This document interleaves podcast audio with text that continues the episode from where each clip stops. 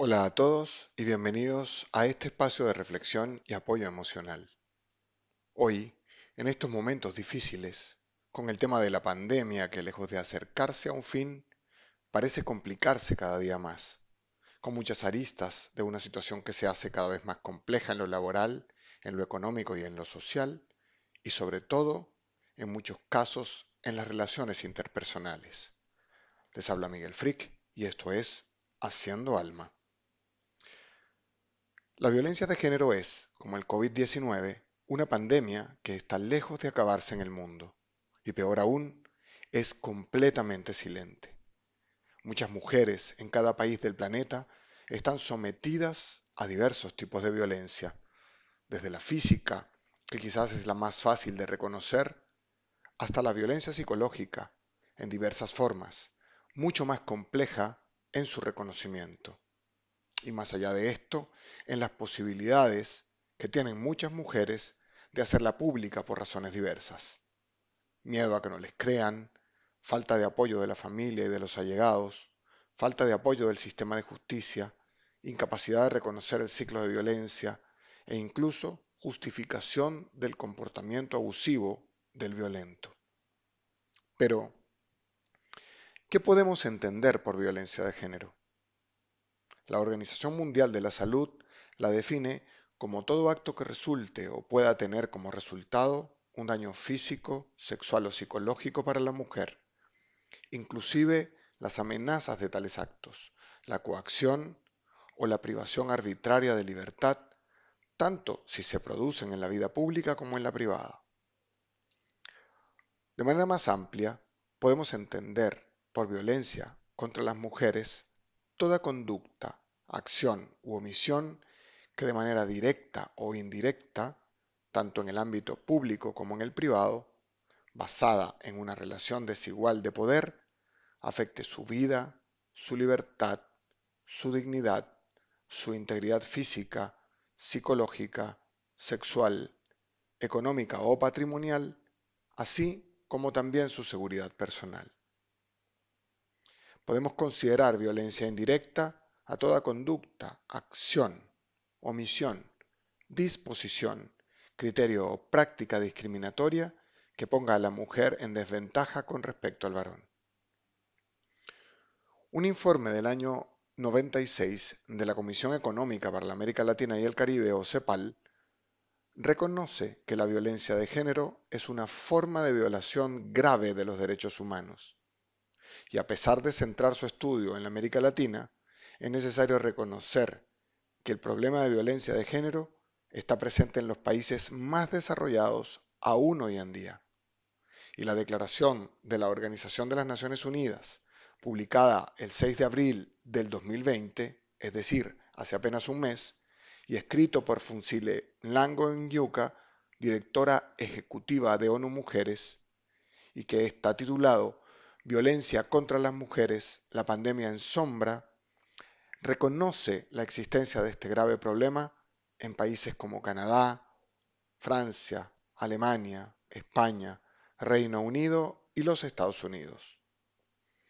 Las autoridades gubernamentales, las organizaciones que defienden los derechos de las mujeres y aliados de la sociedad civil han señalado un aumento de las denuncias de violencia doméstica durante esta crisis y una mayor necesidad de protección ante estas situaciones de emergencia. Las líneas de atención de países como Singapur y Chipre han registrado un aumento de las llamadas de más del 30% en estos tiempos de cuarentena. Y este mismo informe señala que en Australia, por ejemplo, el 40% de quienes trabajan en primera línea han comunicado un incremento de las peticiones de ayuda como consecuencia de una escalada en la intensidad de la violencia de género.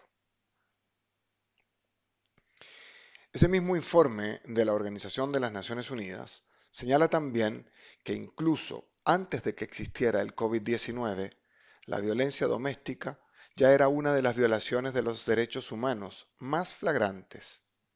En los últimos 12 meses, cerca de 250 millones de mujeres y niñas de edades entre 15 y 49 años de todo el mundo han sufrido violencia sexual o física por parte de un compañero sentimental.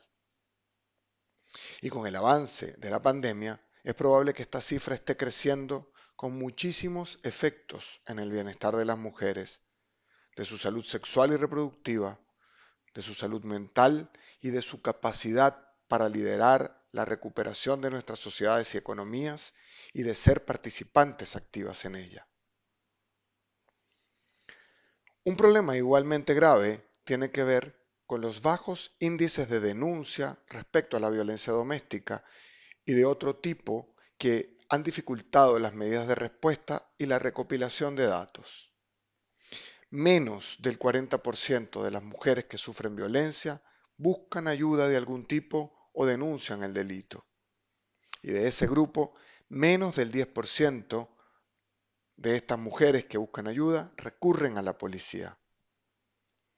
Las circunstancias actuales de la pandemia complican de manera importante la posibilidad de denunciar, lo cual incluye las limitaciones de las mujeres y de las niñas para acceder a teléfonos y líneas de atención y la alteración de servicios públicos como la policía, la justicia y los servicios sociales. Algunos actos de violencia física o psicológica son claramente identificables, aunque pueden resultar difíciles de denunciar y más aún de ponerles fin, en un círculo vicioso interminable en el cual el agresor logra cercenar la autoestima y la capacidad de juzgar con claridad que tiene la mujer en una situación similar a la de echar arena en la cara de la víctima, con estrategias abusivas muy claras, como insultos, descalificaciones y ataques que, lejos de señalar conductas inadecuadas y posibles caminos para subsanarlas, resaltan la aparente estupidez e incapacidad para afrontar actividades cotidianas. Sin embargo, muchos de los actos de violencia están encerrados en conductas aparentemente inocuas. Veamos algunos ejemplos de este tipo de conductas utilizadas por los agresores con frecuencia. Primero, dicen mentiras flagrantes. La víctima sabe que lo que le está diciendo su agresor es una mentira. Incluso está segura de que pasó algo completamente distinto a lo que él señala. Sin embargo, él está diciendo esta mentira con tanta seguridad que verdaderamente siembra la duda. Y con esta actitud crea un precedente y genera indecisión. Por ejemplo, la mujer puede decir, cuando dijiste eso, me dañaste. Y el abusador va a responder, yo nunca dije eso, te lo estás imaginando. Y con ello logra sembrar la semilla de la duda.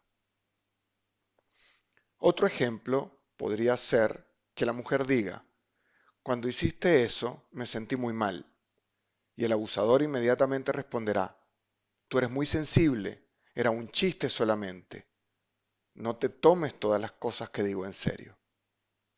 Tratando con ello de persuadir a la víctima para que crea que ha sido cuestión de un error de percepción propio.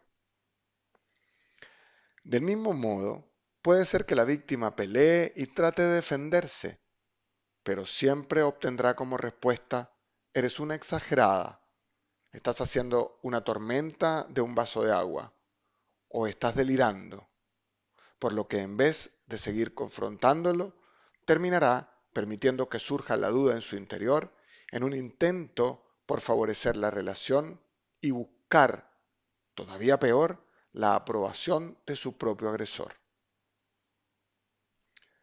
2. Niegan que alguna vez dijeron algo, a pesar de que las evidencias digan lo contrario e incluso de que la víctima tenga pruebas de lo que ocurrió. La víctima está segura que él dijo que iba a hacer algo, está segura de haberlo escuchado, pero el agresor lo niega tan rotundamente que termina logrando que se cuestione la realidad. La víctima comienza a pensar, tal vez nunca dijo eso. Y cuanto más lo hace, más se continuará cuestionando la realidad, aceptando las de él. 3. Utilizan lo que es cercano y querido para la víctima y así la atacan. El agresor sabe lo importante que pueden ser los hijos, familiares o amigos de la víctima. Así que esta puede ser una de las primeras cosas que atacará. Si tiene hijos, incluso si esos hijos también son de él, puede que diga que no debieron haberlos tenido. Le dirá a la víctima que sería una persona digna solamente si no tuviera una larga lista de rasgos negativos.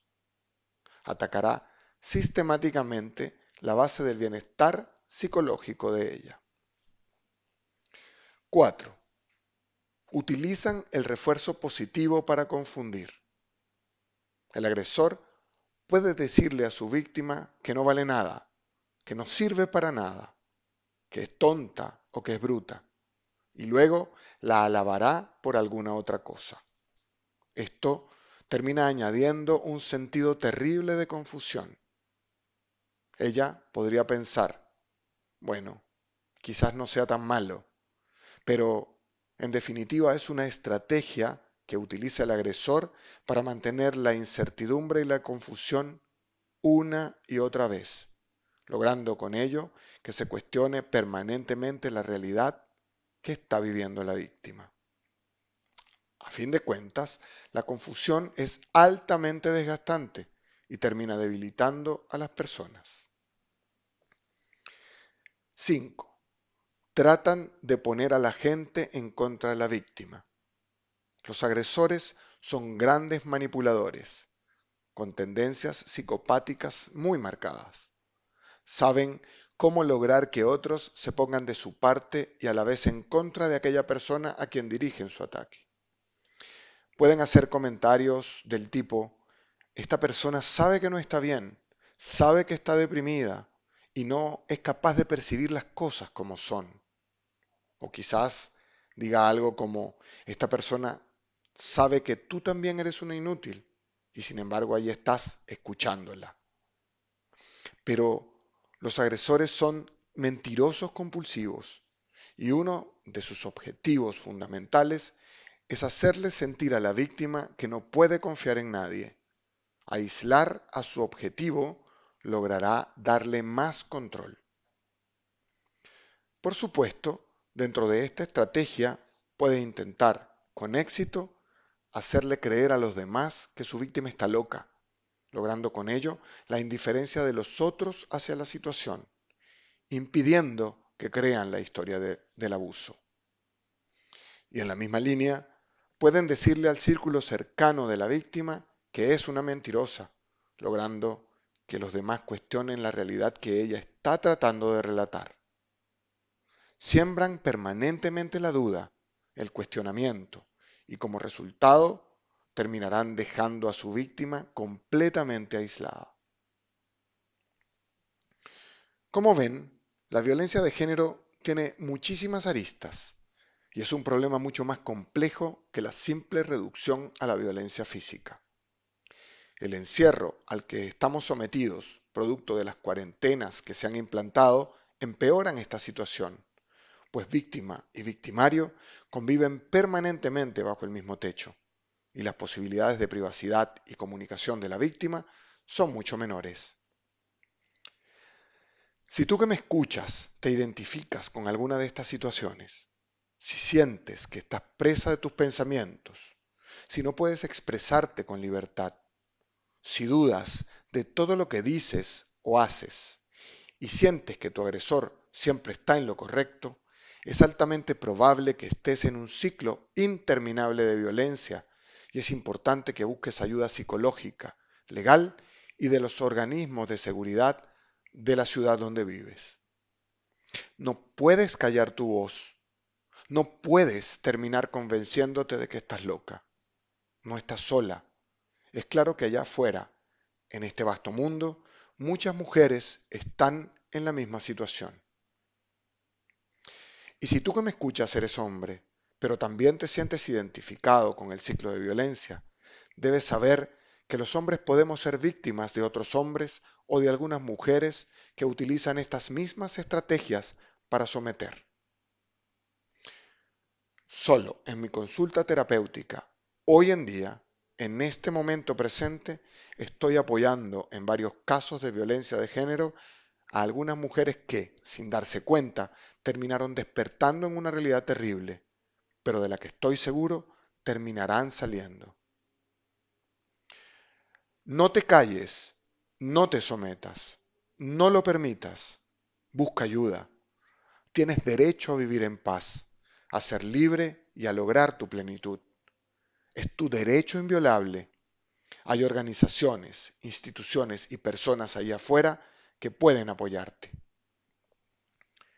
Les habló Miguel Frick y me encuentran en las redes como Haciendo Alma. Por favor, replica este contenido para apoyar a muchas personas que están en esta situación. Y si tú conoces a alguien que pueda estar viviendo esta realidad, acércate y ofrécele una mano amiga. Como siempre, les dejo un gran abrazo de alma.